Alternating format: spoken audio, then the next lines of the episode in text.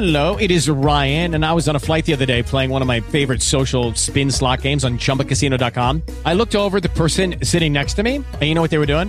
They were also playing Chumba Casino. Coincidence? I think not. Everybody's loving having fun with it. Chumba Casino's home to hundreds of casino-style games that you can play for free anytime, anywhere, even at 30,000 feet. So sign up now at ChumbaCasino.com to claim your free welcome bonus. That's ChumbaCasino.com and live the Chumba life. No purchase necessary. VGW. Void where prohibited by law. See terms and conditions. 18 plus. Blog Talk Radio. Driving all night, my hands wet on the wheel. It's Talking in Circles. There's a voice in my head that drives my heel. With your hosts, Clayton Caldwell. My baby calling till I need you here. And John Harlow. And it's a 4:30 and I'm shifting gear. Hello everybody and welcome to Talking in Circles. I am Clayton Caldwell with John Harlow here tonight. We've got a great show. We're just 10 days away from the Daytona 500 Speed Weeks 2018. At least the stock car portion of it is here, and we're excited. We got Gus Dean joining us from the ARCA Series at 9:15, and Stephen Leicht, the former NASCAR Cup Series Rookie of the Year, he will join us a little later on in the show as well. He's with a newly formed Xfinity Series team named JP Motorsports. We'll discuss his new ride and his plans for 2018. Also, some news, Corey LaJoie, he's in a new ride this year, driving for TriStar Motorsports. Todd Parrott joins Premium Motorsports, some news out of the Xfinity and trucks this afternoon, and we'll preview the Advanced Auto Parts Clash and the Daytona 500 qualifying this weekend. We'll take your calls, 917-889-8280 here, Talking in Circles. Clayton Caldwell, John Harlow here with you tonight. Great show. Excited. Speed Weeks 2018 is here. We talked all year about potentially what everybody's going to do, and here we are. It's now time to, the chips will fall where they may here for these race teams. The cars have officially been loaded in the haulers, and they're on their way to Daytona International Speedway to kick off the 2018 season. I'm excited, John. Some news here this week. We'll dive into the Cup Series news. Corey LaJoie, son of Randy LaJoie, two-time Busch Series champion, has a new ride for 2018. Last year, drove for BK Racing. That team, their status, to say the least, is up in the air for 2018. He will now drive for TriStar Motorsports in 26 races. He'll split the ride with Cole Whitt, who will run in 10. What are your thoughts on TriStar Motorsports, their announcement this week, and Corey LaJoie's new ride here for 2018?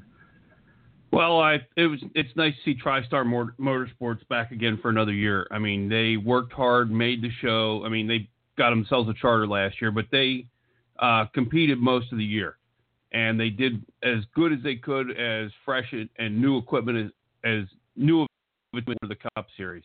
I think it's a good move for Corey LaJoie because, I mean, you're not, if I'm hooking myself up to BK Racing, you might as well be hooking yourself up to a dumpster fire because that's what's going to happen.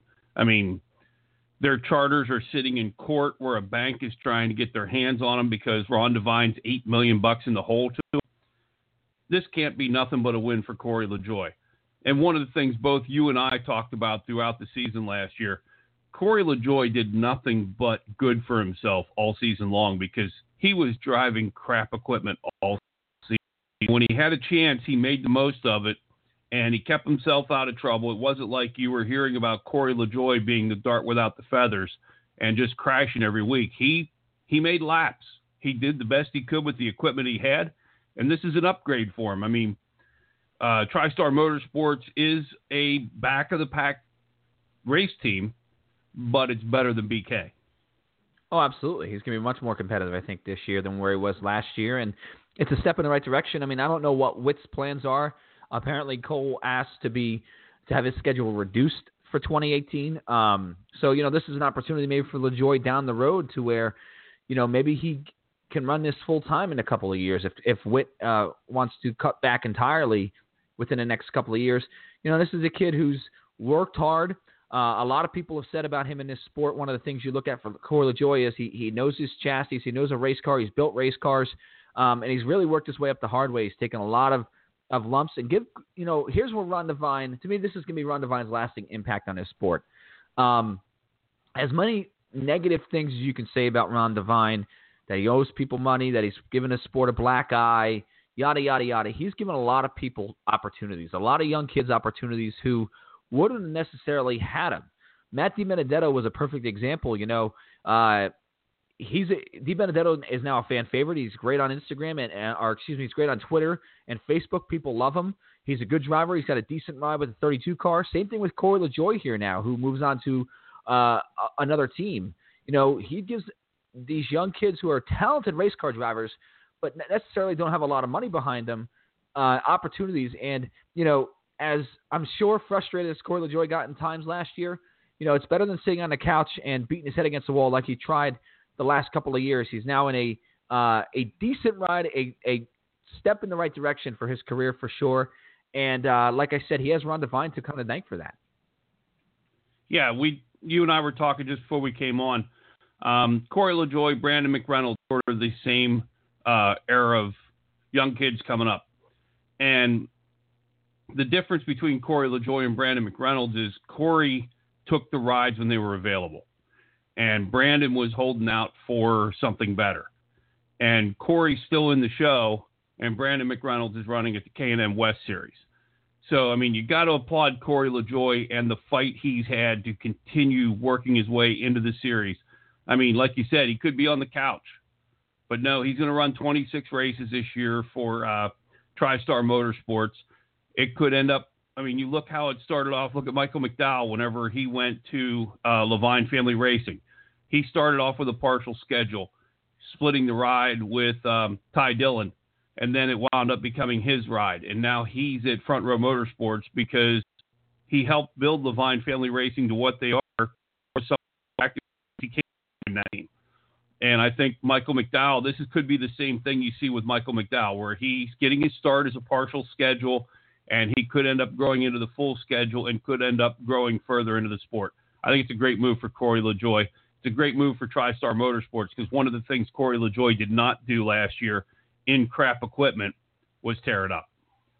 Yeah, and he did early in the year. He had a couple of wrecks, but other than that, you know, I remember a couple of times people on the radio were saying, listen, this kid, if that 83 car had a little, or 23 car later in the year, had a little bit of horsepower, they might be going somewhere, because they really, you know, were pretty competitive for what they had in there. So good luck to Corey, and he's running the 72 car at Daytona.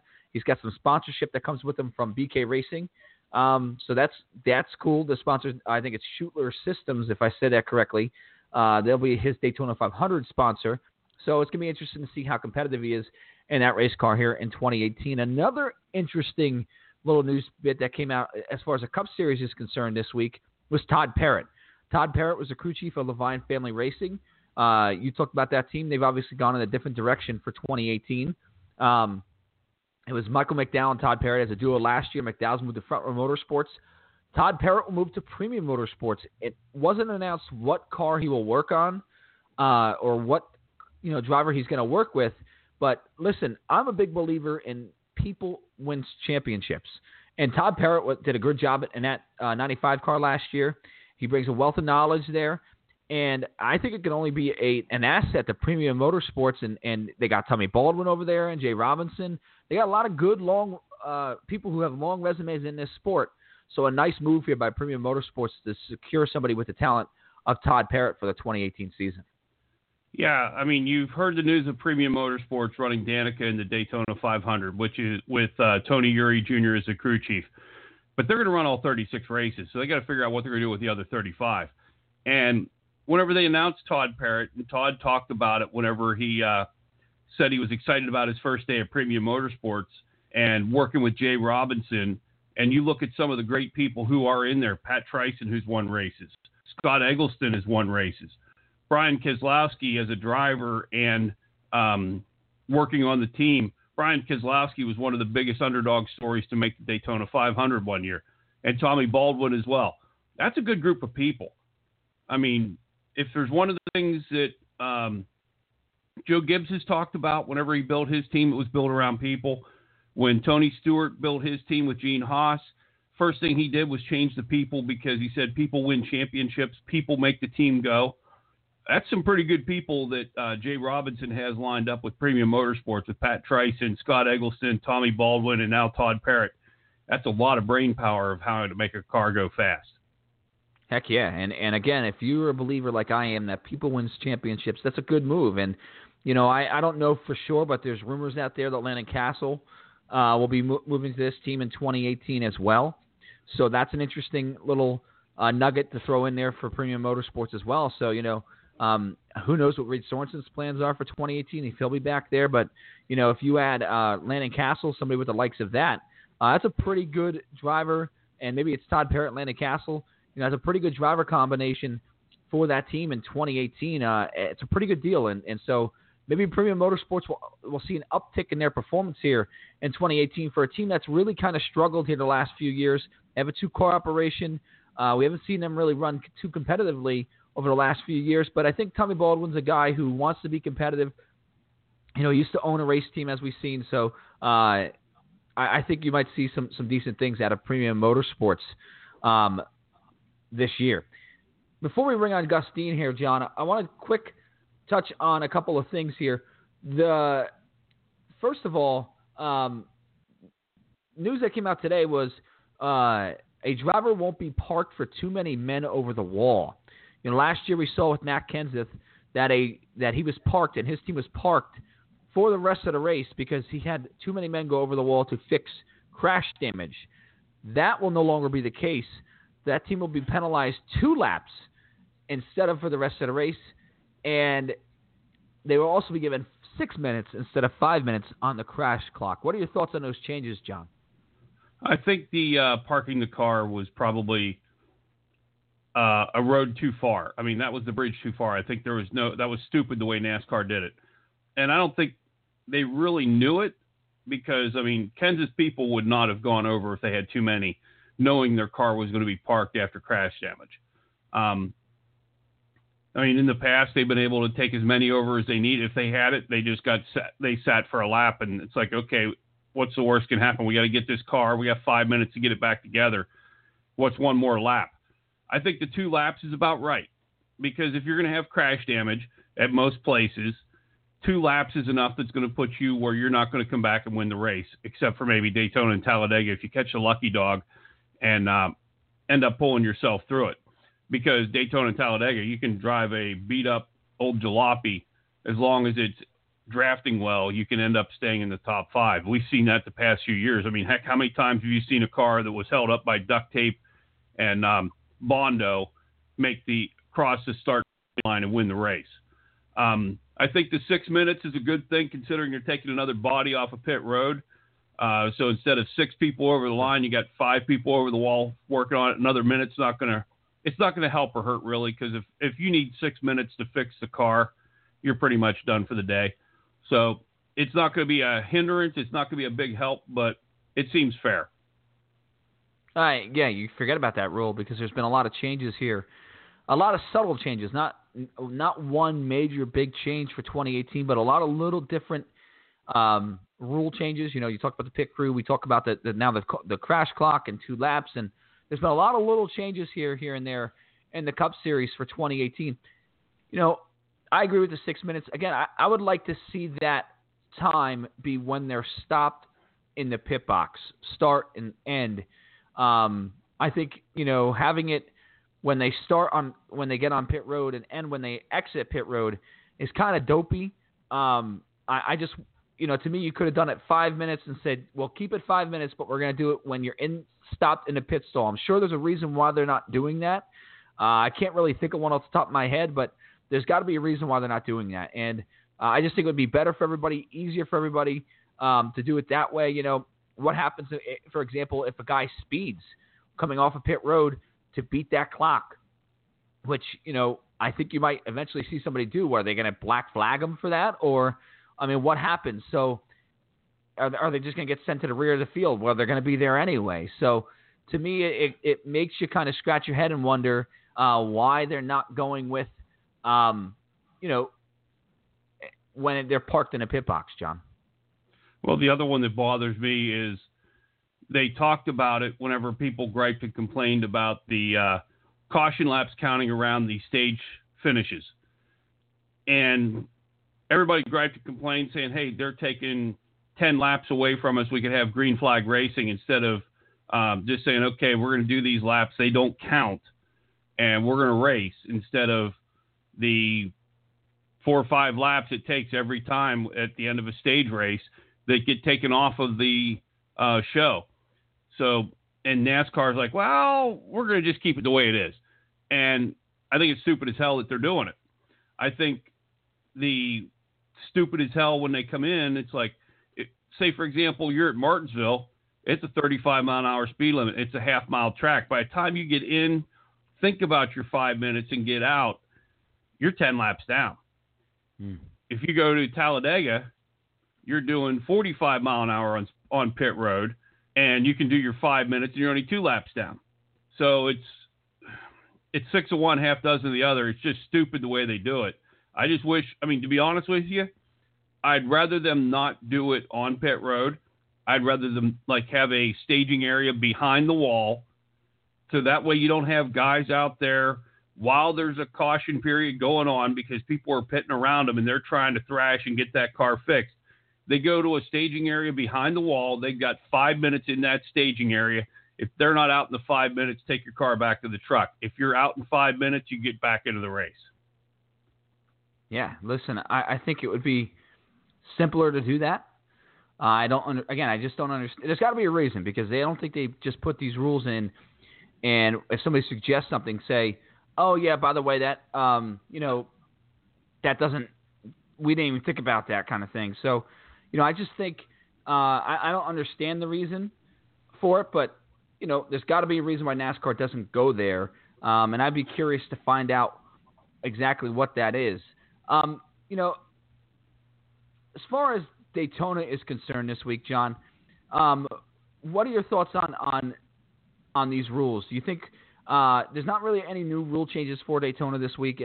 So what do you think about what kind of racing we're going to see this weekend at Daytona International Speedway? I think there's one major rule change that is sitting there that sort of people don't think about too much, and it's the ride height. Because, as Kyle Busch said, they could end up doing 2 1/4 because of the ride height. You take that 2, 3, 5 inches instead of trying to press it down where they don't have to worry about how high the car is post-inspection and everything like that. I think it makes a major difference. And also, it's going to help keep the car on the ground. We'll find out Saturday night or Sunday afternoon when they do the clash. If they're out there running 210-mile-an-hour laps, look out, here comes a smaller restrictor plate where they're going to slow those cars down, and they're going to prepare, everybody's preparing for what they have now, and they change the restrictor plate. Whoever may be the fast car on Sunday afternoon for the clash may be junk whenever it comes time for the dual 150s. Yeah, this clash is interesting because, again, it's absolutely the first time these cars in racing conditions will hit the racetrack. And we don't have that much practice this year because of the one engine rule.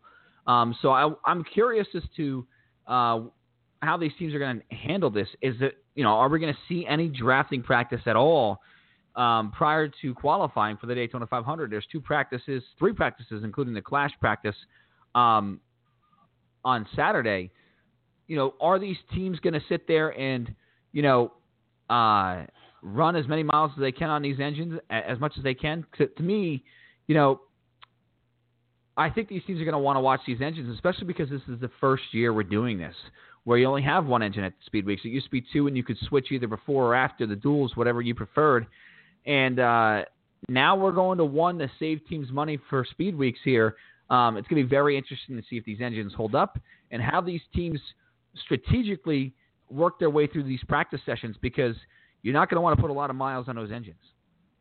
No, you don't. And if you keep thinking about it, one thing that I still want to know is, how the engine at Talladega was supposed to be crated up and being used for the duels, or is it used for the clash, one of the two. I just want to know what happens if you have a car that wasn't in that. These new teams that are coming out that weren't part of it. I mean, what happens to the engine? They get a brand new one, fresh one, where they've got 500 miles less on the engine than these guys do. I think there's a lot of things we're going to see at Daytona that could really shock the heck out of us. I think the five-person over-the-wall crew is going to mess things up. I mean, they've had all winter to practice it, but whenever you're doing it in game situation, I mean, you can have the greatest practice in the world, and you go out there in game situation, and you screw the pooch on it. I mean, it's something you got to look at. The other one you got to look at is how many engines are we going to blow? And especially at Daytona and Talladega, you blow an engine in the middle of the field and you drop an oil, it's all, I mean, you've got a big one brewed right there because everybody's right on top of each other. And once that oil goes and oil hits the track, the next 4 or 5 cars start spinning and everybody keeps piling into them. We could end up with a 7-car finish because of this stupid engine rule. Yeah, it's going to be interesting to see, again, how it plays out. And, you know, the 150-mile qualifying races now, you know, that's huge. And add that with 650 miles you're putting on in race conditions. I just don't know how – you know, I know they've cut down on some practice times, but I don't know enough about engines to know just how long and how far these engines can go, you know, without blowing on these super speedways. You know, so and it's going to be interesting to see what happens if these engines are damaged as far as, you know, if you overheat it a little bit, how does that affect the rest of the weekend? And how hard do you push in these 150-mile qualifying races? You know, if you feel like, hey, I'm going to kind of take it easy, qualifying's not that important. And I know you get those points for the regular season and the duels, but at the end of the day, you might sit there and go, you know what, the big picture is the Daytona 500. I mean, do you envision a situation where if a driver gets into this situation where, you know, the car hasn't been handling the way they want to, and they want to, you know, practice and, you know, I don't know. I just feel like there might be a situation where some driver and some team might sit there and go, you know what, let's forget about the 150-mile qualifying races. We'll run 100 miles, get our practice underneath us. Car feels great. You know, we really don't need to do anything. We don't need to win this race. We really don't need the points all that badly. We want to win a Daytona 500. So we're going to kind of sit there and just go to the back. And then when we silently go to the back, we're just going to pull off the racetrack. Do you see a situation like that maybe happening in the duels?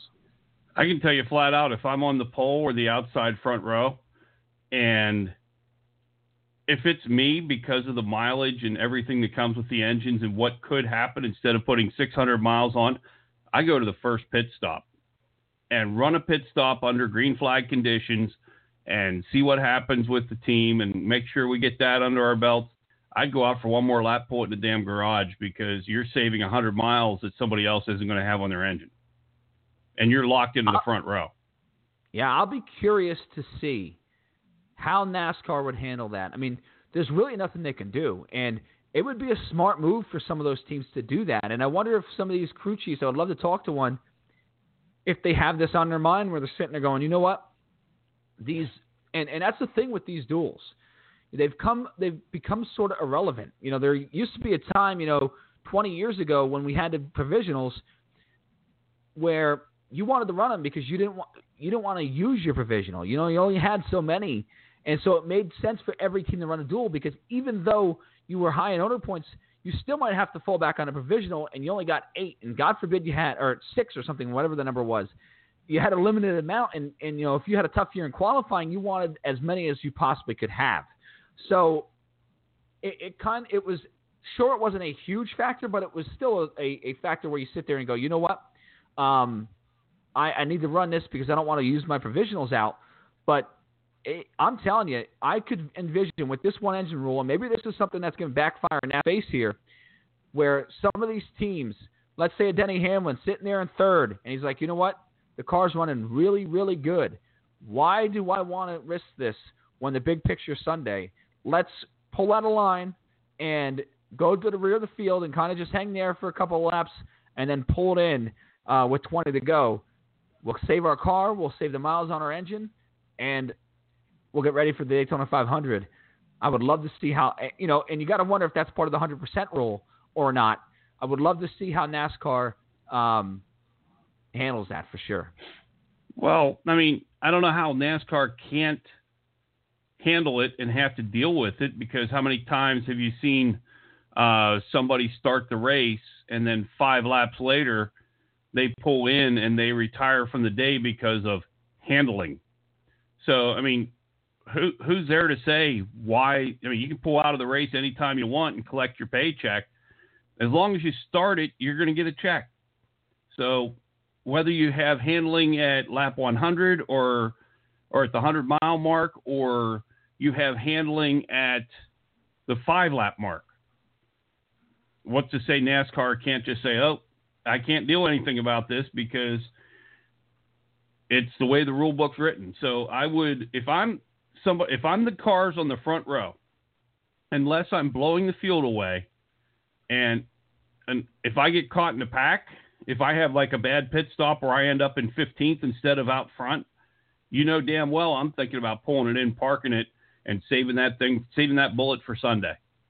Yeah, I think it's only the big teams, the big-name teams, which in NASCAR's eyes, and as far as being competitive, you have to wonder, you know, I think those are the only teams that would do it, because if you look at a team like, oh, I don't know, maybe the 95 of Casey Kane, where they're going to be on the edge of making this chase, and every single point matters.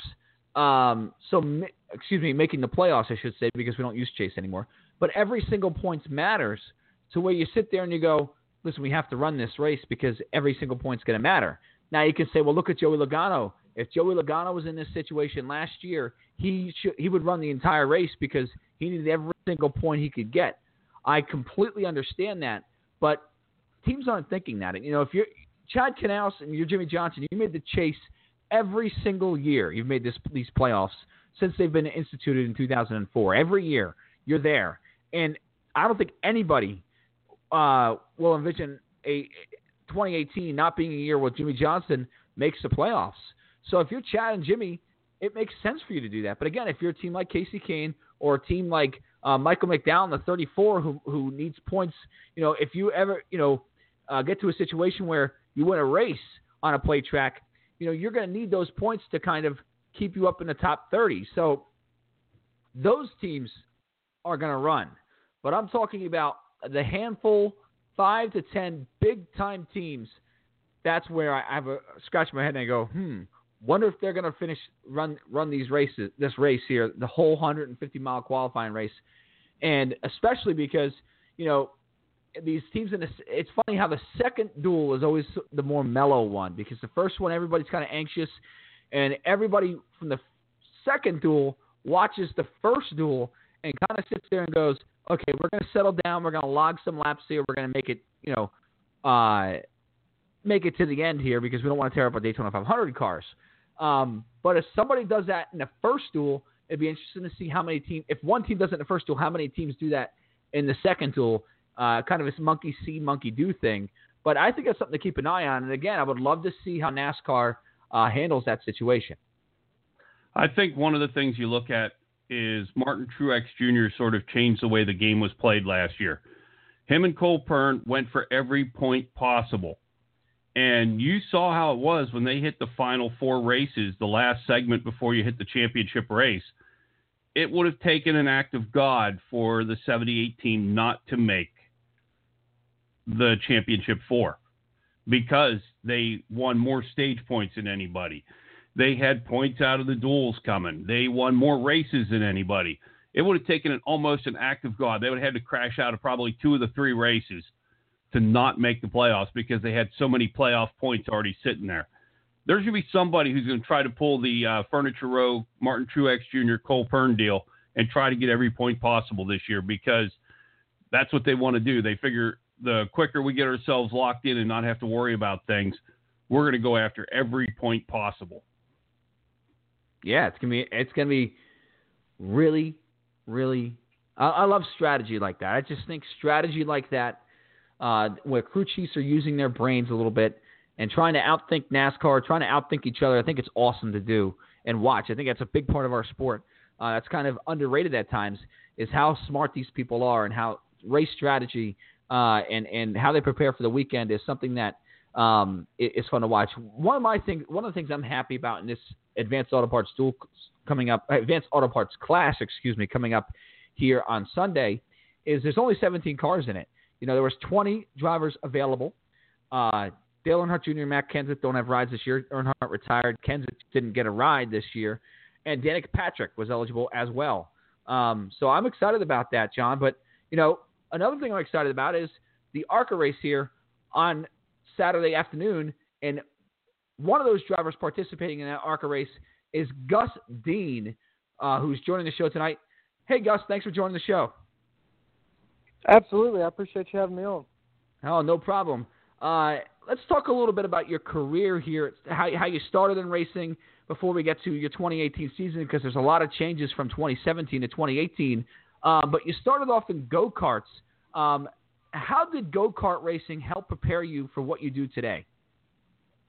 Well, you know, a lot of people, obviously assume that the go-karts wouldn't have much resemblance to these big, heavy race cars. But and for the most part, they don't at the short tracks. However, these super speedways, obviously the name of the game is drafting. And with go-karts, that's the same case. You know, they're very low horsepower, and it all requires drafting. So that kind of feeds into what we used to have to do when I first started racing. And I feel like that helps me out a lot. It's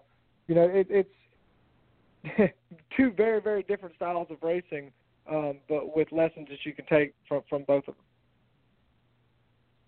Hey, Gus, it's John Harlow. After you got through your go-karts, you moved to the legacy cars, and you won at North Wilkesboro, and you took the elevator ride to Victory Lane. A lot of people who have big-time names won at North Wilkesboro, and you won at 2010 in the Allison legacy cars. How cool was it to put your name along with the Junior Johnsons, the Darrell Waltrips, and all the many great people who won at North Wilkesboro? Oh, it was unbelievable. You know, a track with that much history, it was really, really cool to be able to say that I had even raced there, much less won there. And I actually didn't know it at the time, but I was told afterwards that was the first time that a car had been put on that elevator since Jeff Gordon won in 1994 at the last North Wilkesboro Cup race. So that was really, really special to me to be able to do that and be able to go up on the elevator and claim a victory there. And, you know, it's one of those places that, you can look at the walls, you can look at the grandstands, you can look at the scoring tower. Everything just has that antique history to it that you can see how it was back in the heyday, and really it's nostalgic is what it is.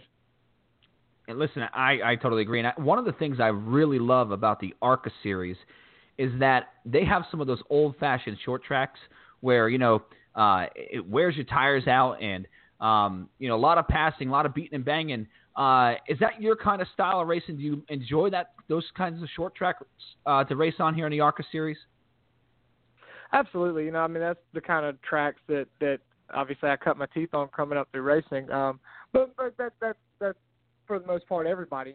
Nobody really starts off at a super speedway. I'm a little bit different, though, where most people, especially most of the guys that I race against today in the ARCA series, after they came out of Legacy or Legends or whatever small car they came from, normally went to super late models, and then from super late models moved into ARCA. I actually was able to catch the tail end of the Hooters Pro Cup Series. It was actually the X1R Pro Cup Series at the time. So when I came out of Legacy cars, I went to the Pro Cup cars, which is much more resemblant of an ARCA car because it's a perimeter chassis. It's not a straight rail like the super late models, and it's they're much heavier. They roll over. They for all intents and purposes are pretty much identical chassis with minor differences. So, that being said, I cut my teeth on those heavier race cars, learning how to drive them. And while I will admit that I think that hurt me a little bit in my super late model career, I think that really helped me prepare for my ARCA career. When I moved back into the big cars, it really helped me adjust to these cars much faster and be able to really focus on the new tracks that I was going to, versus having to learn the new car and the new track. We're talking with Gus Dean on Talking with Circles, John Harlow, Clayton Caldwell. Gus, you're back with Wintron Racing for a second year this year. Tell us about the team and what your expectations are this year compared to last year. You know, Wintron is such a great team. It's such a family atmosphere. And Mr. Kevin Selinsky, the owner, he's a real racer. You know, he wants, when he gets to the track, it is about winning races and bringing home hardware. And I really, really respect that. I really enjoy that aspect of Wintron. This year, we've made, you know, a few pretty major changes with the organization. We, for starters, switched from Toyota to Chevrolet. I'm really excited about that. These Chevy bodies seem to draft really well at the super speedways. I'm really looking forward to how they're going to behave on the mile and a half. And we've also made a crew chief change. We've got Mr. Jamie Jones on top of the box. Well, him and I have had, you know, a decent amount of time in the shop talking and at the Daytona test. I'm really looking forward to getting a race under our belt because we've gotten along so well here in the beginning of the driver crew chief relationship. I can't wait to see how that transpires once we begin races. It's interesting, you know. You talked about the switch from Toyota to Chevrolet. What does that entail for you guys in the ARCA Series? You know, I know a lot of people are more familiar with the Cup Series, but as far as the ARCA Series goes, what does changing a manufacturer mean for a team like you guys at Wintron? Well, you know, it's more of an aerodynamic change for us. I mean, I'll be pretty honest with you. They don't really include the driver in that decision too much. That's I kind of drive what they put me in and what they tell me to do. But it was an aerodynamic decision as well as just an affiliation decision. We think that the Team Chevy is really going to make some strides to improve their racing program, and we want to be on board with that. We have a lot of confidence in Chevrolet and the Chevy body, so I'm really looking forward to being able to run them this year. Hey, Gus, you wanted Talladega in 2016. You're starting off the season at Daytona. You already know, everybody knows going into Daytona, you got to beat Bobby Gearhart to win the race. How confident are you in the plate tracks and your abilities running the plates? You know, I have a love-hate relationship with super speedways. Obviously, we've won Talladega, which was absolutely incredible, being my second ARCA race, second super speedway race. But my first super speedway race, I only made it 2 laps. And my third super speedway race at Daytona this past year, mid-race, we got taken out in the exact same way that we did the first Daytona race. So. It's definitely a love-hate relationship with them, but I have all the confidence in the world in my team and my equipment and my spotter, Tyler Mond. So I'm really, the spotters are such a big deal at the super speedways, just being able to help you move through the drafting lines that having somebody that you trust up on top of the box can make all the difference in the world. And I feel like we really have that. We really have the connection with the team, and I think everything's just lining up for us this year. I really have a good feeling about this coming Saturday. Talking in Circles, Clayton Caldwell, John Harlow here with you tonight, talking to ARCA Series driver Gus Dean. You know, anybody who watches you race, Gus, knows what your car looks like. It's a beautiful car. Gree Cooling Products is back again this year with you. You also have a few other partners. What can you tell us about those deals, and how is Gree? What do they do, and how they help you in your career? The people with Gree Cooling Products have been incredible. They really decided to come on board and give me that second chance at Talladega, where we were able to claim that victory, and that, you know, evolved into a year-long sponsorship last year, and another year-long sponsorship this year. I really can't thank them enough for having the faith that they do in me. They are a small air conditioning unit provider. They do mostly what we call mini splits and portable air conditioning units, but they are a very well built product for that market, probably the best on the market. They've really made leaps and bounds trying to break into the racing marketing world, where Ream has has dominated for so long, and I think the product is just so good and speaks volumes for itself that they'll have no problems evolving and growing in the racing world, hopefully with me with them. Hey, Gus, one of the things I always take and really enjoy about the ARCA Series, you can run the super speedways at Daytona and Talladega, you can run the short tracks, but you also have a little dirt sprinkled in there. How much of a difference is it, and what does it do to help your career going forward to be able to master the dirt in an ARCA car? Well, you know, the dirt races are definitely something that drivers either love or hate. I come from dirt, and that these ARCA cars are definitely not designed to race on dirt. And you know that when you come out there and race them. They're very sluggish in the corners. They roll over a lot.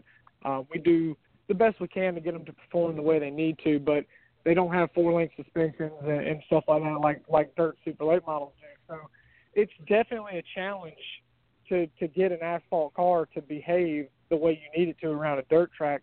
And a lot of that just falls on the shoulders of the driver being able to adapt and learn what he needs to do to get that car rolling. And I think that's what the ARCA Series really excels in is teaching drivers like myself, you know, how to be able to adapt to different racetracks. Like you said, I mean, from the high banks of Daytona to the dirt piles of DeCoin, we have to learn how to drive all these different racetracks, and that really helps prepare as we move forward through our careers. Well, Gus, I tell you what, we had a great time talking to you tonight. I appreciate it, and good luck at Daytona. We're certainly going to be watching you, and hope you have a lot of fun. I really appreciate it. Thank you again for having me on. That was Gus Dean, ARCA Racing Series driver, here joining us tonight on Talking Circles. A lot of interesting information. I'll tell you what, I remember when North Wilkesboro Speedway came back to life, and you know, the fact that he was the first driver since Jeff Gordon to ride the elevated victory lane. That's so cool. I mean, and I'm sure it was a highlight of his career. I mean, that is cool. And I just, you know, a lot of people love North Wilkesboro Speedway. Unfortunately, I don't think we're ever going to see it come back. Just to have that little bit of a life back to where they elevated victory lane one more time for another driver, that's really, really cool. Yeah, I mean, especially as young as he was, enjoying the heck out of that. And, I mean, to be able to say you were in the same place that Darrell Waltrip, Junior Johnson, Jeff Gordon, some of the biggest names in our sport, and at that young age, and be able to appreciate it. And then also to say, I've won at Talladega. I mean, Gus has a nice little resume going already. And, I mean, he can put his name in there with a lot of the big ones. He may not be in the Cup Series yet, but he's won in a lot of places that people wish they were able to. Heck, yeah. And Wintrawn's a good team, and Gus had a good year last year. He finished fourth in the points. So they're a team to keep an eye on, not only at Daytona, but throughout this whole ARCA Racing Series season.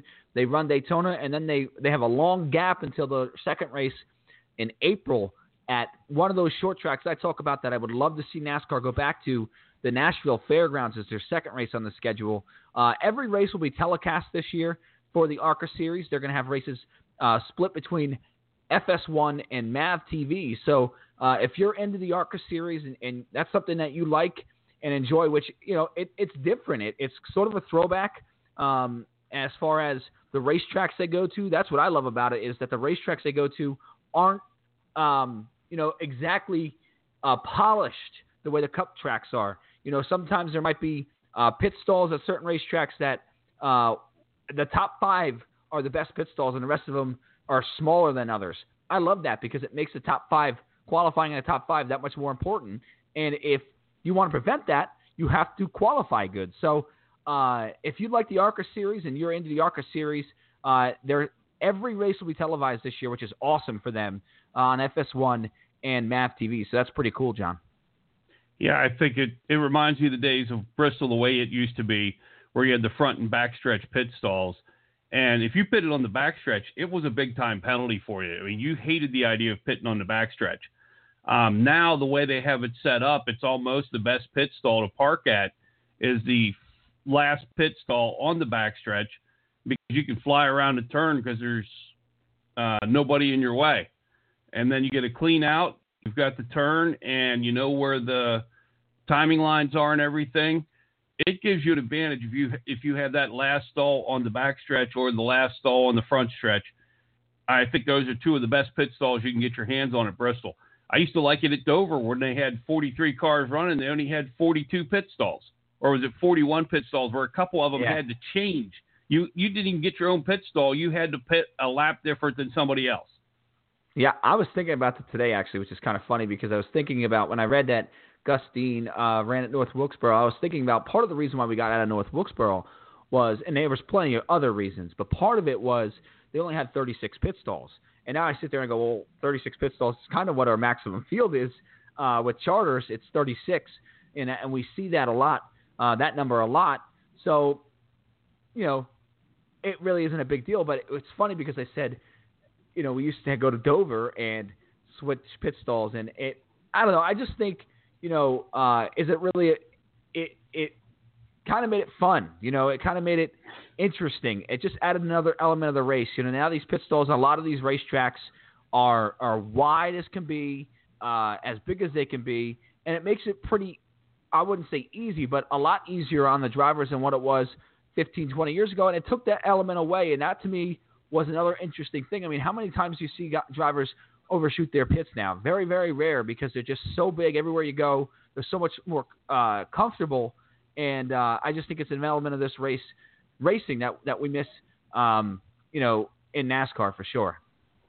The one thing that I mean, a couple places where I really enjoy pit road, watching to see them work, is Indy, because of the wall on the inside that makes it so tight. Because you're coming out of your pit stall, there's a 50-50 chance you're wrecking somebody on pit road. And the other one that I really enjoy watching is, I love Martinsville on pit road, because those pit stalls are so damn tight, and you've got both turns to deal with. I mean, heck, there's spots where you're coming around and it's a blind to get into your pit stall because of the way things are. I think I think pit road has gotten to the point where, I mean, you look, they've drop the guy off of pit road to try to make pit stops actually last longer, because they're turning pit stops 11, 12 seconds. I mean, they regulated the pit gun to take the lugs off. So, I mean, they're doing everything they can to try to balance the field out for everybody. Yeah. And we talked about those subtle changes that NASCAR's made, those small changes that aren't necessarily huge that go under the radar. That's one of them, those relegated pit guns, you know, and I think it's something that is going to be something to keep an eye on, as far as, you know, Joe Gibbs Racing said they put a lot of investment, put a lot of time into those pit guns, and they're disappointed that they don't have that advantage anymore. But it's about level the playing field. I mean, who would have thought that that's where you can get an advantage? But in 2018, with how close the racing is in NASCAR, you look anywhere you can get an advantage, and that was certainly one that Toyota teams and Joe Gibbs Racing in particular had, and they're losing for 2018. So again, those subtle changes that we talked about that have flying out on the radar. That's one of them too. And it's something to keep an eye on as well. Hey, truck going today. You have Brett Moffitt getting into Hattori Racing. You have Myatt Snider going to Thor Sport. But before we talk about that, let's hook up with 2012 Cup Rookie of the Year, Stephen Leicht, on Talking in Circles with John Harlow and Clayton Caldwell. Stephen, thanks for joining us tonight. It's good to have you on the show. Absolutely. I appreciate it. How you guys doing? We're good. So you're going to be running the full year at JP Motorsports, a startup Xfinity Series team. They bought some cars from TriStar Motorsports. What can you tell us about this team, and how excited are you for 2018? It's been a long, hard road for you. You know, you had a development deal at Yates, and you bounced back, and now you're back in the Xfinity Series full time. You've got to be excited for this season. Oh yeah, I'm definitely excited, and can't wait to get started. Jerry Hadaway and myself, I met him a little under a year ago, the spring race in Vegas back in 2017, and he'd always expressed some interest in wanting to own his own team, and so I just kept in touch with him, and did my deal last year, and at the end of the season, he called me up and said he was going to pull the trigger and do a new deal, and I said, well, I'd love to be a part of it, and a couple weeks later, we ironed out our sponsorship with Janet King and ended up combining forces.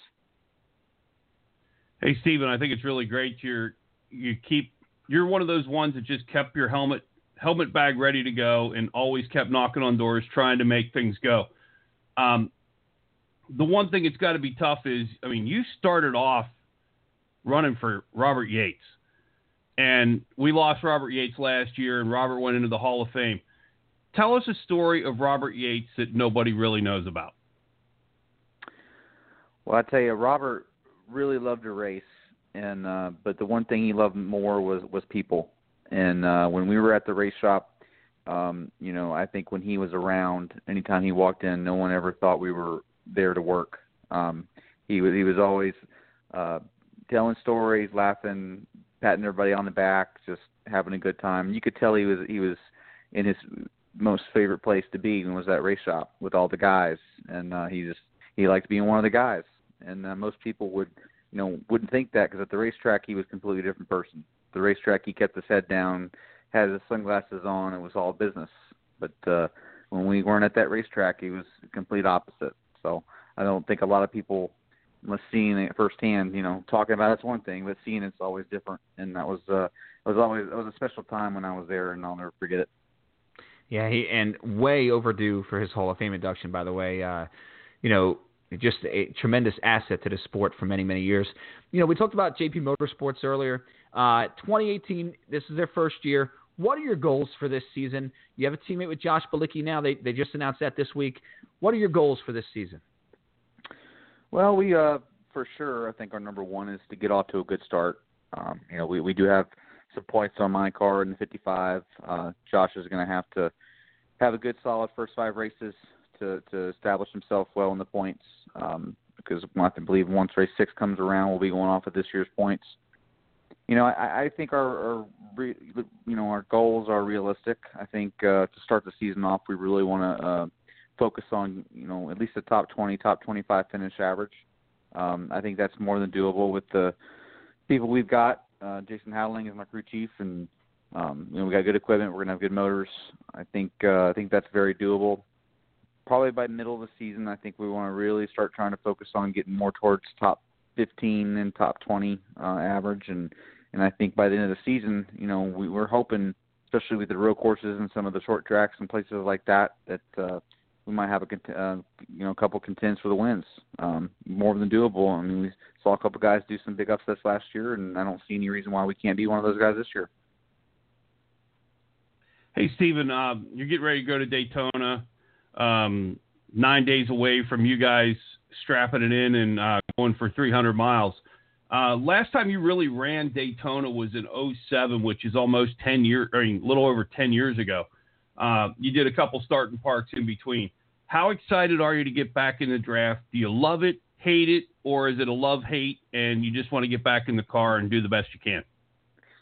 Well, it's funny. We've been talking about that for the last 2 weeks. I don't really care for super speedways, only because I haven't done, well in the draft. I feel like I for the most part, have a hang of it and have a feel for it.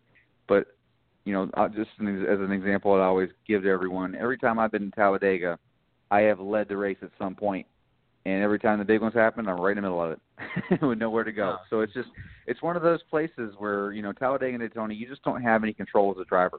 You could do everything right all day, every time you go there to race, and never make a mistake. And when a mistake is made somewhere else in the field, and you just happen to be a part of it, and you have no control over it. And that's just the aspect of that style of racing that I'm not really high on. But it is what it is. And the good thing about those tracks is everyone that's in that draft in the top 40 has a chance to win. So we look at it as an opportunity. And sometimes it doesn't work out, sometimes it does, and hopefully this will be the one. I think I read a statistic where Kyle Busch, Daytona, his first 9 races, never finished a race because he got caught up in a wreck. And his 10th racing, when he finally finished, he actually won. So wow. I'm hoping maybe I can have one of those storylines. That'd be awesome to see. It'd be great. Hey, Stephen, I got a follow-up to that one. We were talking earlier about on the Cup side, and since you've had some Cup experience, you could probably give a little insight into it. Because we were talking about the motors and how they had to seal them up last year after Talladega. They're going to run them this year. if you, like, say, for example, if you're in the Cup Series and you win the pole and you get to the 150 knowing that you only have so many miles on this engine and you know how long it's going to be, would you take the chance of just pulling off after the first pit stop just to say, okay, we drafted, we ran a pit stop under green, let's save this engine for Sunday, or are you going balls to the wall trying to get that trophy on Thursday? I think it depends on the situation. I think you have to have, when it comes to the duels, especially if you qualify on the front row, first or second, you kind of have to play it by ear. If you're able to stay in the front during the dual race and you never really get shuffled back and you never get out, doesn't seem to be getting too crazy and you can maintain that front position, I think you, for the most part, would go for it at that point. But if you do get shuffled back, if you have a bad pit stop, something goes wrong, there's absolutely no reason for you to stay out there other than just if you feel like you need to practice, or if there's something not right with the car and it's not comfortable in the draft, you want to make some adjustments to seal that out. But I think if your car's handling good and you don't have any issues and you do get shuffled back, I think personally I would want to pull in just because you don't want to take any chances. You know those guys are going to race hard at the end of that duel to try to win or at least get a good start spot for the 500. No reason to wad your car up because if you do, you don't get started on the front row. Yeah, no, it would be we were talking earlier, and it's just going to be interesting to see how some of these teams play that race with the new engine rule. Clayton Caldwell, John Harlow here with you tonight, talking in circles. We're talking to Stephen Leicht, the 2012 Cup Series Rookie of the Year. Something interesting about you is you've had a lot of different rides over the last few years. You know, we've seen you at Key Motorsports. We've seen you at BK Racing at Pocono earlier in the year in 2017. Do you feel because of those rides and, how those teams are sort of the smaller teams and they run an older equipment, do you feel you're a better race car driver because of that than where you were maybe 5-10 years ago? I don't know. It's hard to judge anything you do in the sport when you're not consistently in the seat all the time. When I remember growing up, when I finally got to ASA, the first year I ran with Howie Letow in that series. We did pretty well, but Howie always told me, and I never understood it until the following season. He goes, your second season is always best. And I didn't understand what he meant until after the second season was over. And we were almost unbeatable. We won, 5 or 6 races, 7 races, 5 or 6 second place finishes. We were just unbelievable as a team. And because it took that long to build chemistry with each other, if I said something, he knew exactly what I was talking about. He knew what he needed to fix on the car. And if he said something to me or gave me advice, I knew what he meant. And in this sport, when you're not in the car all the time, it's hard to establish that. It takes time to get that. So, in a way, I think it hurt me. I don't really think it made me any better as a driver. The one thing it probably did do that I would say that helped me was give me patience, more patience than I ever used to have. And then that's something that's hard to come by as a driver. Stephen, with the startup team, and you talked about it with you and Josh Balicki running together, you're working on building something. You get through the tracks the first go-around. You and your crew chief get to know each other. What kind of expectations do you have for the second half of the season? I mean, especially with the Xfinity Series, because there's so many Cup guys who come down and play the game and steal a lot of the wins from you guys. It almost seems like consistency is what's going to get you there. Is that one of the things you're hoping for is consistent top 20s to start the year and then start trying to get toward the top 10? Or is it we just want to make sure we get all the laps in, get our feet underneath us, and then the second go-around when we start seeing these tracks a second time, we have a notebook to go off of, then we can start making some moves? Yeah, it's a little bit of both. I think, obviously the first part of the season we want to make sure – or at least, our goal is to be top 25 at worst every week on our average finishes. And as we progress and as we build that chemistry, I think, the timeline for or however long it takes come a top 15, a top 10 team every week. It just depends on how fast we build that chemistry. I don't think you can really we can't really say, mid-season at this race we plan on being this. It comes with however fast we progress as a team, and we got to do it together. So that remains to be unseen. But I know we will definitely be doing everything in our power to get there as quickly as possible. If we have a 20th place race car. I might run 16th or 17th with it, but I'm not gonna wreck our cars trying to run 15th if we have a 20th place car. We need to bring these things home in one piece every week, run every lap, and that's the only way we can bring them back and make them better. Jenny King announced a sponsor this week, 3-race deal to start the season. Can you tell us what your relationship is like with them, and does that have the potential to be expanded as the season goes on? Yeah, I've had a personal sponsorship with Jenny King now for 4 years. Unbelievable company. They do a lot with my father in Hard Rock down in Florida. We really felt like this was a perfect opportunity to show them the appreciation that we've always felt for them, having them on board with us. They've done a lot for us that they haven't had to, and stuck through us in this, with some tough times that we've been in. And this was a perfect opportunity to get them on a grand stage like NASCAR with some great exposure, some great media coverage, especially a place like Daytona where, all the hype's in the start of the season, one of the biggest races of the year, first race of the season. And I look forward to building this relationship with them. And I hope that doing this for them this year on this level is going to hopefully bring them on board with us a lot, maybe even more so in the future. Hey, Stephen, you came into the sport, won early driving for Robert Yates and everything, and then it's been a battle for the last several years trying to get seat time, trying to get a decent ride. And you see some of these people come in and just buy rides, and they're in top equipment and no experience, and they're almost like a dart with no feathers, as Tony Stewart used to always say, just going to plow up the show. How tough is it whenever you're doing everything in your power to get a decent ride and show what you can do? I mean, heck, you've won an Xfinity race in Kentucky for Robert Yates. There's a lot of these guys who haven't even smelled victory lane in the late model series that are getting decent rides because they have money behind them. How tough is it for you to watch that, and how tough is it to get money behind you? I still don't know how to deal with it. I deal with it all the time, and I've been dealing with it for 10 years, and it's just one of those things that it is what it is. This is an expensive sport, unfortunately. When I first got to this level back in 06, 05, 06, 07, it still was the best drivers getting rides and not the biggest sponsors. And I think 08 is about when that's when the economy started falling. Sponsorships became a lot harder to find. These teams were, weren't having sponsors knocking on their doors anymore. They were actually having to go out and knock on their door. And, it's one of those things, if you love this sport enough and it's truly what you want to do and you're passionate about it, you have to roll with it. And you have to do whatever it takes. And, unfortunately, it is what it is. But I've for sure not given up, and I'm going to keep doing what I can to – I'm hoping this season this is only going to be my second ever full-time season I've ever had in the sport, in the series, and looking to build on that and hopefully get back on track from when I got off track years ago. Well, Stephen, I'll be the first to say I think you have a lot of talent.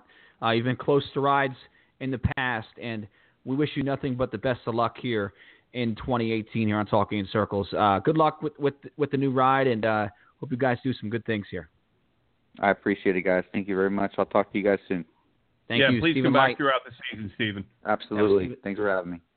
That was Stephen Leicht from JP Motorsports this year, driving the number 55. Janie King's going to be sponsored for the first 3 races. Told us that there's a potential. He hopes that sponsorship will increase as the season goes on. But he's an interesting guy because you asked that perfect question, because it was so interesting to get into the mind of a driver who's on the outside looking in a lot. And it's unfortunate because I think he personally has a lot of talent. I thought in 2012 when he drove for it was Circle Sport Racing and won Rookie of the Year, he outran Cole Whitt in that 33 car.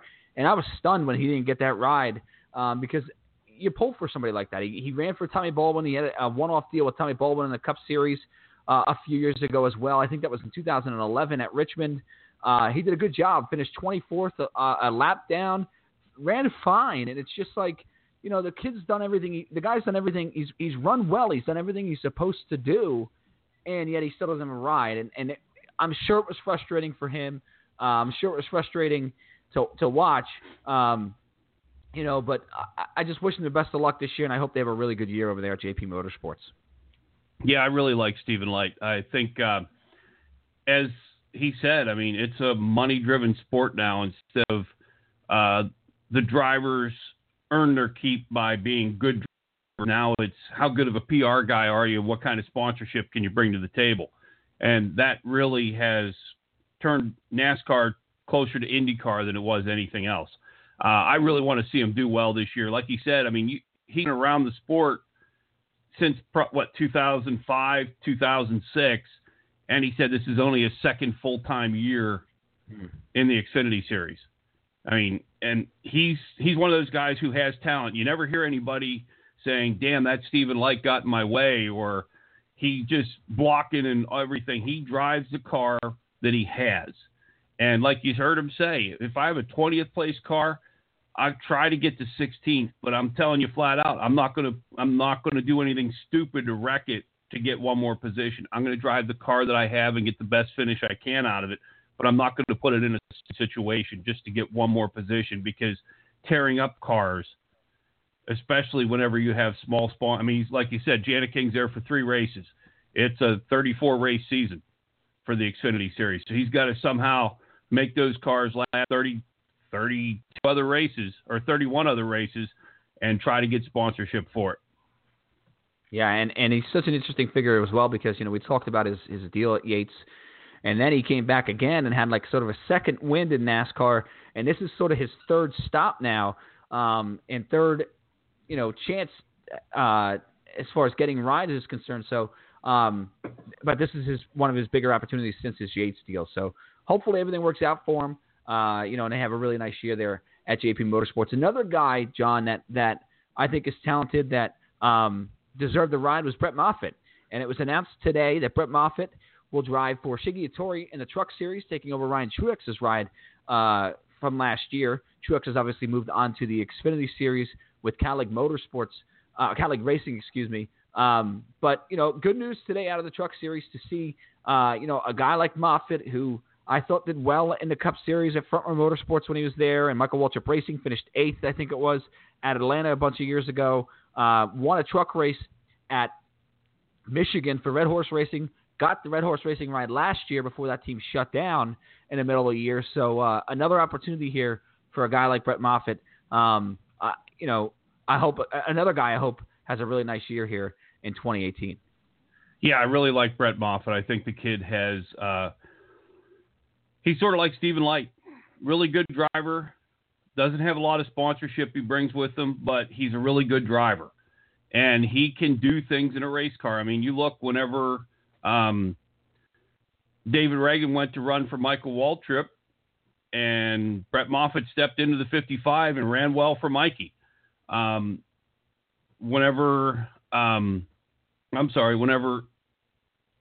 Mikey had Moffitt drive the car. He did well with Red Horse Racing last year. He had that car in the top 10, that truck in the top 10 in points whenever the money dried out. He ran well whenever he would fill in the Xfinity Series. I forget who he filled in for that got hurt a couple years ago, but he came in and won a race. Brett Moffitt is a good driver. I just hope like heck that he has a chance. I think him and Scott Zipidelli does not suck as a crew chief. He's not his brother, but he's not bad. And he's found ways to win with a lot of different drivers. And I really like the idea of Brett Moffitt having a good, solid ride with Ittori Motorsports. The other one that was announced over the last day or so is Myatt Snider driving for Thor Sport in the number 13 this year. Yeah, that's going to be an interesting ride this year for him. I mean, they're going to go back to 4 teams. Which I'm kind of surprised that, you know, I felt like when they had 4 teams, they felt a little bit, you know, overextended maybe, I guess is the word I'm looking for, as far as Thor Sport's concerned with 4 trucks. But, you know, they're changing a lot of their trucks over to the Ford body. They got some trucks from Brad Keselowski Racing. They're going to use the Elmore engine. All that probably gives them a little bit more financial backing, financial more comfortable financial situation than what they've had previous. So this allows them to go after a young kid like Myatt Snyder, who certainly brings some funding over. But I was just a little surprised with the four trucks. Yeah, I think so too. But I also, especially with changing all the bodies over from Toyota to Ford that they got to do before Daytona, I really think they probably got some trucks from Brad Keselowski to help make that go faster. I think one of the things that's interesting is you looked at all the drivers developed coming through Toyota, and all the drivers how many people drove that 51 truck last year? You had Harrison Burton, Myatt Snyder, Todd Gilliland, and Myatt Snyder is probably going to be the one that was going to be shuffled out. And Ford keeps saying, we need to start developing other drivers. Maybe this is Ford's way of saying, okay, we're going to develop this kid and we're going to keep him as one of our own. Because you look at the Ford camp when it comes to drivers, take out Penske, because you've got Brad, Joey, and Blaney, who are all 30, 31 or younger. You've got Bubba at Richard Petty Motorsports. You've got Stenhouse and Trevor Bain at Roush, and you've pretty much got a lot of young drivers in Ford, except for Stewart Haas. Everybody in Stewart Haas is 30-plus, and they got to start developing the next batch who's going to fill in when Harvick decides to hang it up, when Clint Boyer decides to hang it up, when Kurt Busch decides to hang it up. And plus, who knows how long Trevor Bain's going to last. He's bringing Advocare sponsorship, but he hasn't really lit the world on fire. And who knows how much Richard Petty Motorsports is going to stay. As Bubba's going to have a chance to prove himself this year, but they're in a whole hell of a lot of sponsorship over there with that 43 car. So Ford's finally starting to get into the game. It's like, okay, we got to develop some young drivers. Yeah, it's interesting, and they've lost Bubba now. They've lost Richard Petty Motorsports going over to Chevrolet with the Camaro, and so they really need to start producing young drivers for sure. Ford and Myatt Snyder's going to have an opportunity to do that. He ran 8 races last year for Kyle Busch Motorsports, had a top 5 and 3 top 10s. This is going to be an opportunity for him to get his feet underneath him, go to every single racetrack in the truck series that they go to, and pretty decent equipment. Matt Crafton's a championship contender every season. Ben Rhodes has really grown here as a driver in the last couple of years. And Grant Enfinger's a really good driver. So he's going to have some really good teammates. He's going to have really good stuff. This is an opportunity for him to prove himself and get the experience that he needs, and it could be a situation where he struggles in the first half of the year and we see him blossom and improve in the second part of the year. So I'm going to be curious to see how his season goes, because 8 races last year, like I said, it was, he was hit or miss. He had 3 top 10 finishes, but had 2 DNFs as well. And so it's going to be interesting to see what kind of year he has. Yeah, I think it's going to be one of those ones where it almost seems like Thor Sport is in turmoil. Not really the turmoil that you want to be as good turmoil. You look last year, they still were behind the 8 ball because they were rebuilding from the fire the year before. Now this year, they're switching everything from Toyota to Ford. And if you read the piece at motorsport.com, Clint Boyer and Kevin Harvick both throughout the year, and even Kurt Busch over the past couple weeks, said about how tough it was on Stewart Haas Racing switching from Chevy to Ford between November and the Daytona 500. Thor Sport didn't announce they were going to Ford till January, and they're going to try to turn 4 trucks over from Toyota to Ford in just over a month.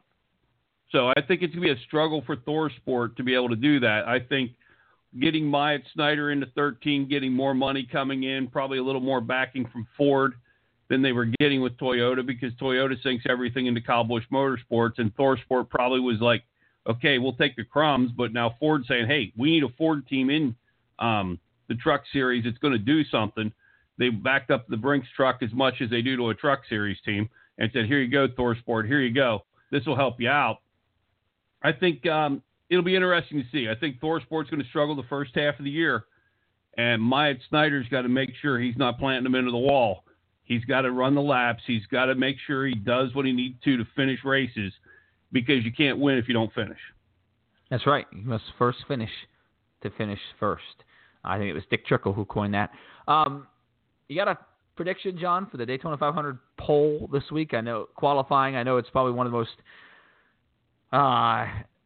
interesting, to say the least. Trying to be as nice as I possibly can about it. Interesting things that we see during Speed Weeks. But do you have a prediction who might sit on the poll? Do you think that Chevy Camaro is going to be really fast? Well, let's put it this way. Chase Elliott has been to Daytona for the 500 twice. Chase Elliott's found a way to win the pole twice. It's just a matter of whose foot's able to go to the floor further. I mean, I'd rather watch Lee in Virginia deal with DC traffic than watch qualifying. But I mean, until somebody knocks him off the pole, I'll probably go with Chase Elliott for the pole in the 500. Now, the big question: who do you have for the Advanced Auto Parts Clash? Oh, I'll tell you, and this is going to be kind of an off-the-wall pick, because I don't think a lot of people are going to pick him. But I just think the way Stenhouse ran on those super speedways last year, he's going to be an underdog. And it's crazy to think he's an underdog because he won two super speedways last year. But, when you think of the Clash and you think of the first event of Speed Weeks, you usually think of the big names, Logano, Keselowski, Harvick, Chase Elliott, those guys. For some reason, Stenhouse with Roush Fenway, he's not in that category just yet, but he's going to be a guy to keep an eye on. I think he's going to be really, really fast. So I'm going to go Ricky Stenhouse Jr. for the Clash. Who do you got? I think with Stenhouse, whenever he ran and won the race, the 400 and the Talladega race, I think he was one of those that you didn't get anything to him till about the second half of the race. I think this race is too quick for Stenhouse to make his way to the front. I don't think he's going to have the speed to qualify toward the front.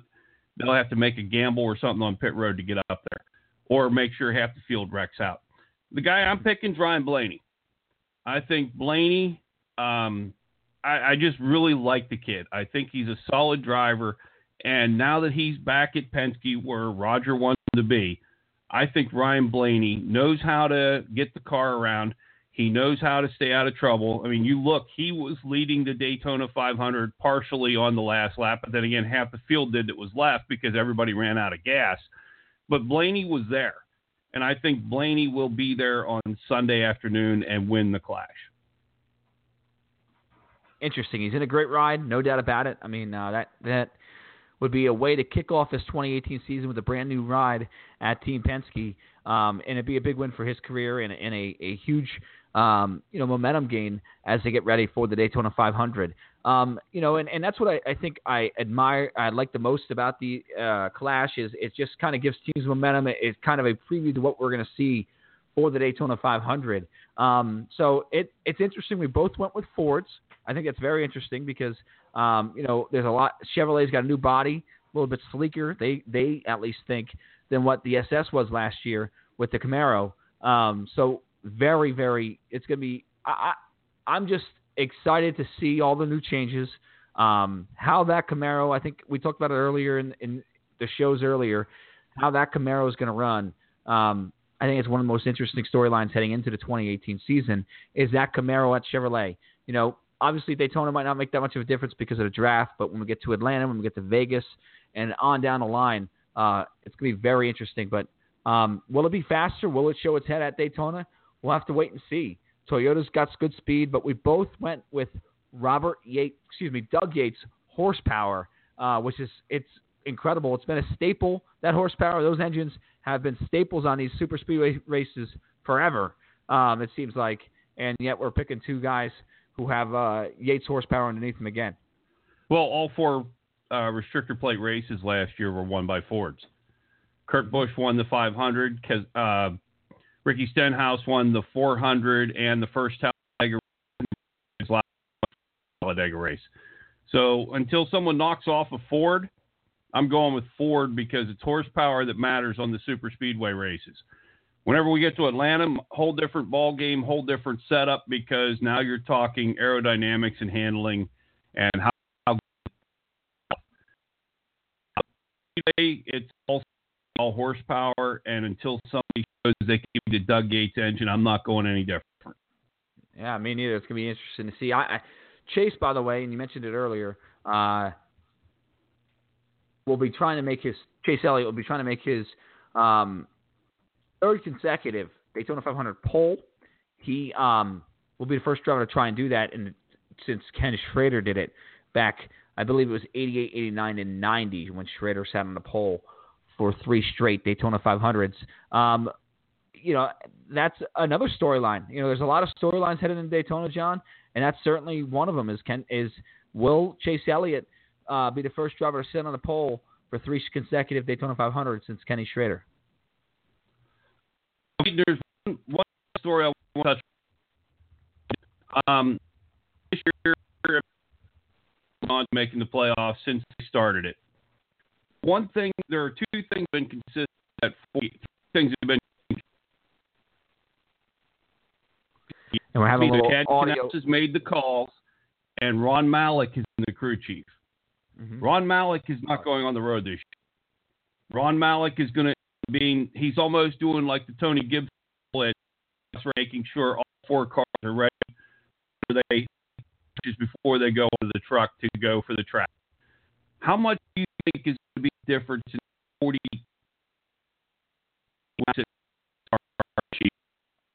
Or remove or build it.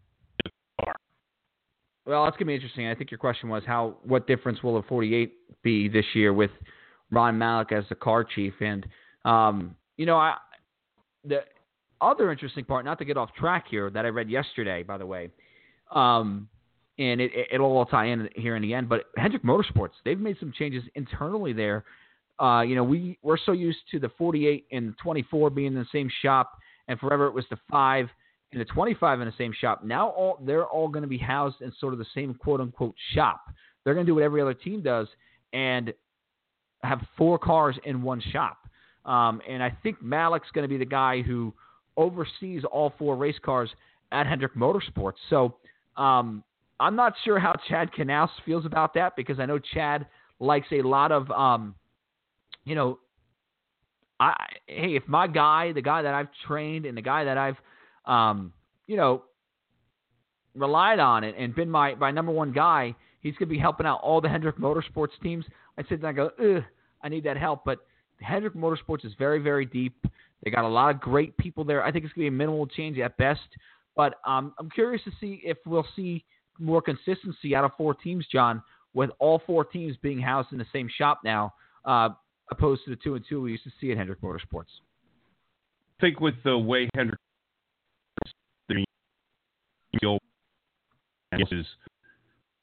and under, to the 3. I think he's 25, maybe 6. I think they need all four teams around each other. He has decided this year he's going to live in Charlotte. He's on last year. He had a family in Aspen, Colorado, for the team meetings, but he would live in Aspen until school was out with his daughters. He's in town all these because he figures, I need to be the leader for this team. Because Chase Elliott's team, he's at a season, and I need to be the guy they can be able to lead on. Yeah. Having a morning can make magic with the car. I think it's a smart move. Yeah, it's going to be you know, you just wonder kind of what prompted. I mean, you know, did they look at it and they say it's kind of an old school way, you know, but I mean, this is, you know, and I always look at, and I've said this 1,000 times before, and you agreed with this, John. I've always looked at that 48 team as sort of the New England Patriots of NASCAR. They kind of do things where you sit there and you go, huh? And it always turns out to be something magical, something great where you sit there and go, hey, I can't believe that worked out for him, kind of thing.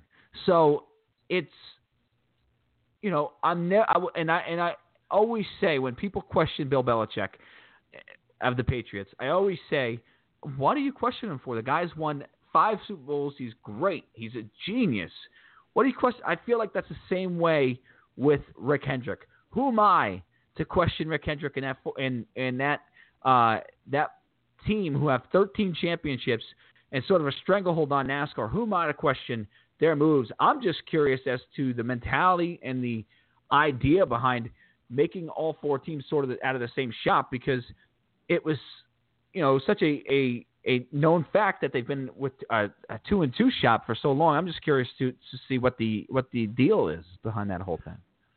I think some of it's performance that came out of the teams before. I also think that trying to be able to get them all into one and have the other three teams learn from Jimmy Johnson and Chad Knaus. The one thing is, though, as you said, there's a lot of people who question Bill Belichick, and you look at the results. I'll tell you, I'm a diehard New England Patriots fan. I love Bill Belichick, and I'm questioning the hell out of the Super Bowl of why Malcolm Butler sat there on the side of the road.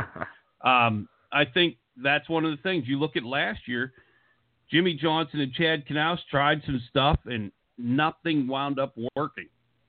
So maybe it's one of those things that Alan Gustafson and Chase Elliott pulled off some stuff that Jimmy Johnson wasn't able to. I mean, Jimmy won 3 races, but the most competitive and consistent car in that Hendrick Motorsports shop was the 24, which will be the 9 this year.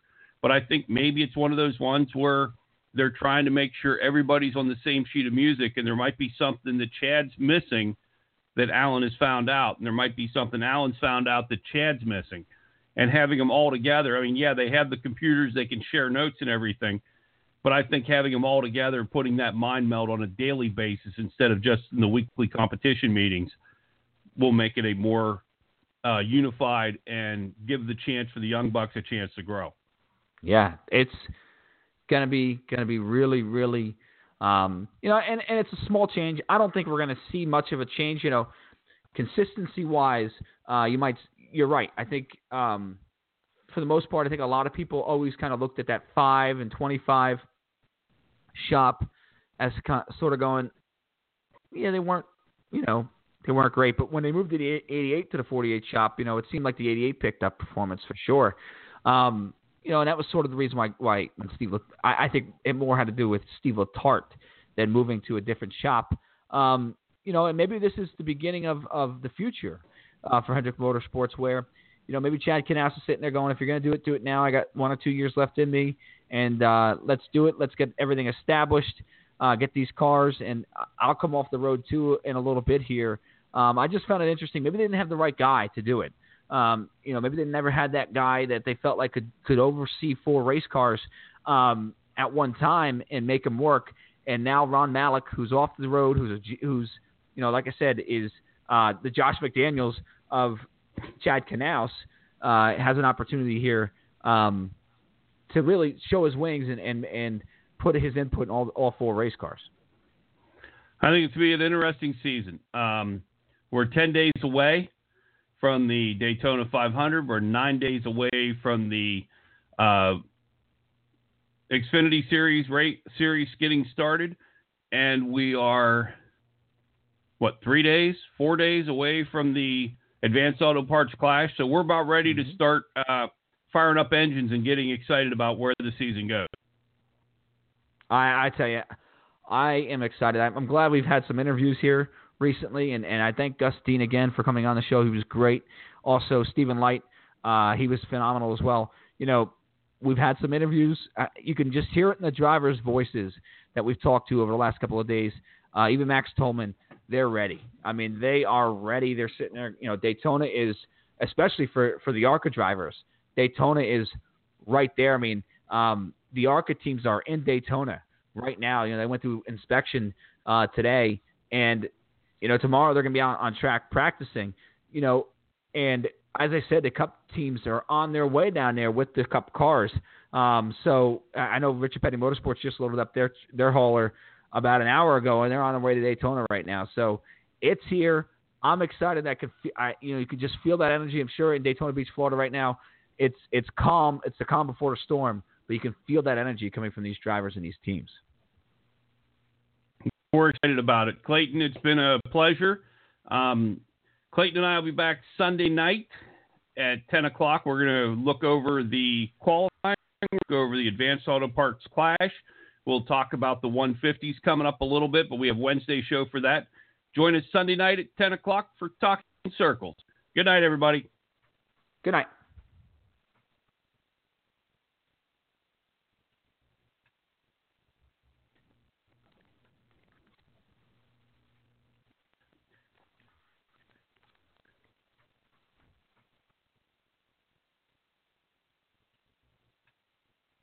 Lucky Land Casino, asking people, what's the weirdest place you've gotten lucky? Lucky? In line at the deli, I guess? Aha, in my dentist's office. More than once, actually. Do I have to say? Yes, you do. In the car, before my kids' PTA meeting. Really? Yes. Excuse me, what's the weirdest place you've gotten lucky? I never win and tell. Well, there you have it. You can get lucky anywhere, playing at LuckyLandSlots.com. Play for free right now. Are you feeling lucky? No purchase necessary. Void where prohibited by law. 18+. Terms and conditions apply. See website for details.